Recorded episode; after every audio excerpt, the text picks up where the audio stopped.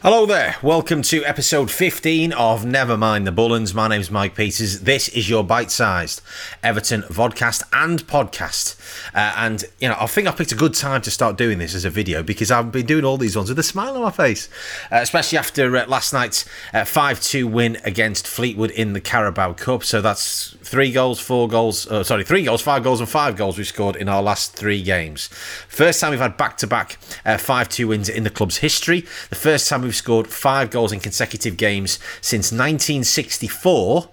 And the first time we've won our first four domestic games of a season since 1978 79 stat busting left, right, and centre. And a thoroughly deserved win as well. Uh, Joey Barton sort of saying that 5 2 flattered Everton. I don't think he did. That Some of the football we played in the first half was absolutely scintillating. And yes, can, the caveat will always be, well, it's only Fleetwood and they're in League One. But the simple fact of it is, it's about keeping that pace and that intensity going that we've seen in the two league games so far. And we've kept that despite the you know significant changes in personnel. Um, obviously, rotating the squad, getting game you know minutes in players' legs, uh, and getting game time for all these players as well, all the squad players. Keeping that intensity and keeping that shape and that energy and that focus has been really, really important. Um, and long may it continue. Uh, firstly, I've got to say well done to Alex Iwobi. I thought he was absolutely outstanding last night. And there's a sentence because I've given him some jip on this podcast, and rightly so. I think with some with absolute justification over the last few months. But he was superb last night. Another very very impressive performance from Niels Nkounkou as well. Um, and you know, I think obviously he was originally brought in to be a member of the under twenty three squad, but I think we've seen more than enough to to, to say that he could ably deputise for uh, for Lucas Digne if he was ever out for any sort of period. And I have to say. The, the, the comparison with Gareth Bale, I know he's only played two games. I know that's a massive sort of leap in terms of a comparison to make.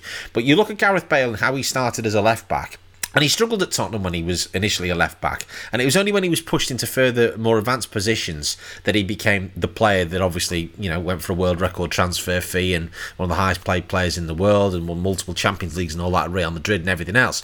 But I, would see that in Nkounkou because I, I don't see a reason why we couldn't play him on the left hand side of a, a, midfield as a left winger, really, uh, at this point, because you know if we wanted to get him in the team, his attacking threat is so massive, or has been, um, that why wouldn't we have? You know consider using him in a, a more forward thinking position. As we did to a degree with with Djibril Sidibe last year on the other side where he was actually better going forward than uh, than arguably he was defensively.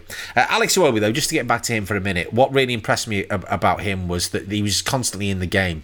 Uh, his passing was good his energy was good he was wanted to be involved. And particularly how, when he came inside and the same with Bernard as well and that was that was interesting for me as well Bernard's performance.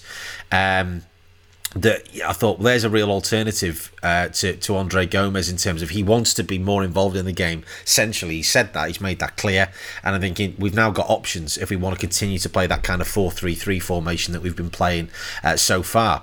Uh, and Alex Iwobi obviously capped it off with a much deserved goal, and that lovely assist for Richarlison's second goal. Um, was marginally disappointed with Gylfi Sigurdsson's uh, performance. He didn't quite get in the game maybe as much as he might have wanted to do, uh, but was really impressed with Anthony Gordon again when when he came on, and great to see him, you know, banging on Carlo Ancelotti's door and saying, "Well, why aren't I in the team, boss?" Um, that's really good to see, and Carlo has obviously uh, encouraged that. Obviously, the one uh, blot on the landscape was Jordan Pickford's performance, and that did affect the game because I know uh, Cairns made an excellent save for them right on the stroke of half time from Dominic Calvert Lewin, which would have put the game out of sight. But as soon as we conceded a couple of really soft goals, and he was at fault for both of them, although I will say that for the second goal, uh, the player that put the cross in wasn't quick enough. It wasn't closed down at all. Was certainly not quickly enough. So he had loads of time to put that ball into the back post, which was then nodded back. But I think Jordan Pickford could have come and claimed that ball, but he was sort of so. Uh, his mind was so scrambled, obviously after the after the first goal, which was just rubbish. You know, you've just got to know your times and just absolutely hoof it.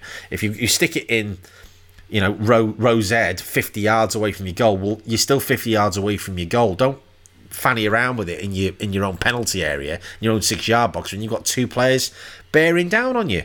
Um, and it, I think it just proves again what we've said for some time, or certainly what I've been saying for some time, is that he needs some serious competition, somebody really pushing him to be you know, to challenge him for the number one spot. And we've not really had that. I mean, we had Martin Stekelenburg there, but he wasn't really challenging. And it's really interesting to see that we were linked with uh, Jasper Cillessen uh, from Valencia. Although, I, you know, the fact that he's being talked about with regards to £30 million, to me, I don't think that's a, a goal at all. But we, I would like us to get some really good quality Premier League uh, cover in before the. Um, before the transfer window closes uh, in a week or so's time.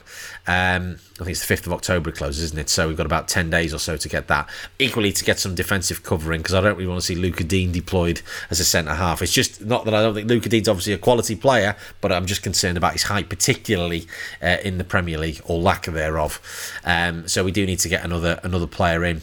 Um, who that might be. Obviously, for Tomori, uh, that all seems to have cooled. Uh, being linked with Jean Clair Todibo from Barcelona. Don't know much about him, but you know you don't get to play for Barcelona if you're a bad player, do you? So you know that's um, definitely one we can we can look at. Uh, also, interestingly, and I said this repeatedly before about uh, Tom Davies, uh, that he's been very heavily linked with a, a season-long loan move to Southampton.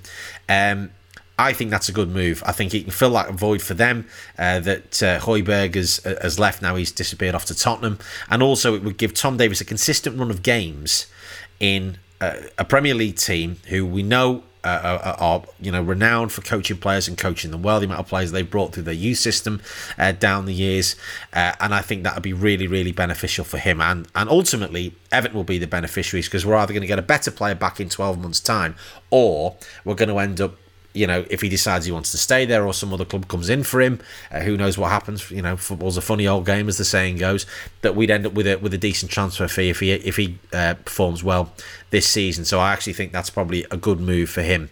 Uh, with obviously Fabian Delph and Beni Baningime knocking around as well. I think he is at that stage of his career where he needs games. Uh, just a word as well on. Um, on uh, the uh, sort of change in the, the, situation in terms of COVID. I know I've seen people who have got their season tickets this week, and I was uh, speaking to speaking to my brother actually, uh, who uh, last night and, and, sort of discussing. I actually I said actually the first time out loud. I don't think we'll see a game at Goodison this season. But of course, the issue here is that we, where this frustration is is that I think obviously football is important for people, not just from it's something that we've always done, but in terms of your mental health, to be able to go and do something that you're used to doing. And I don't see how going to a football ground, albeit in limited numbers, I'm not expecting them to allow 40, 50, 60,000 people into stadiums, but to go and be able to do that, how is that any more dangerous than going into a pub or a restaurant when, you know, football stadiums are essentially in the open air? I know they're covered, but they're still open air.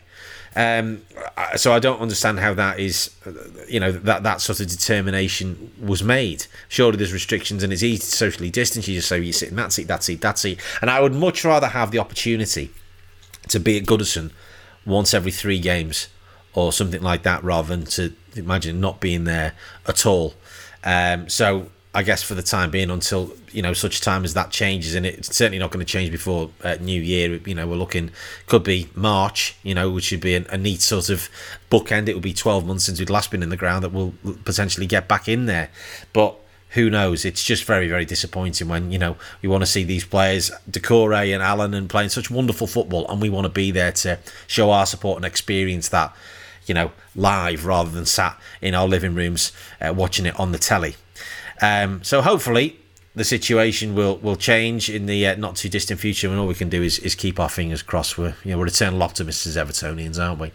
Uh, on to Saturday then. Uh, before we obviously get into the next round of the Carabao Cup next week against uh, West Ham at Goodison, and that's definitely another winnable game because I don't think that's going to be uh, West Ham's priority this season by any stretch of the imagination. But a sort of top of the table clash against Crystal Palace. Now, who would have thought that that would be a thing? But it is. Uh, they've had an excellent start to the season. Obviously, we're in terrific form as well, and it's going to be a really, really good game. And hopefully, we'll come out on top. I just think we've got too much of them. As much as you know, Zaha's playing well, Townsend, they've got some good players in that in that team, but I think we've got just a bit too much of them. So our next episode will be on uh, Saturday after the Palace game, uh, Saturday tea time. Uh, until then, you can get in touch via at NMTBpod or NMTBpod at gmail.com. But until then, Come on, you Blues.